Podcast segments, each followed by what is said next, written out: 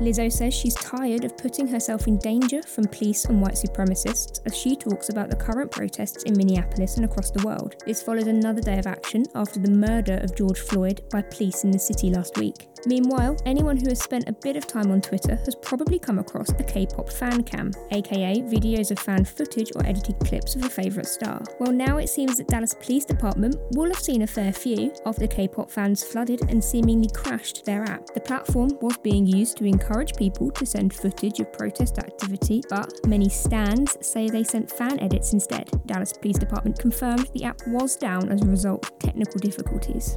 In other news, Record Store Day has now announced the new titles being released for the event. The list includes some exclusive releases from David Bowie, Christine and the Queens, and Robyn, amongst others. The event was originally set to take place in April, but because of COVID 19, it was moved back to June and then delayed again, so that now there will be three events between August and November.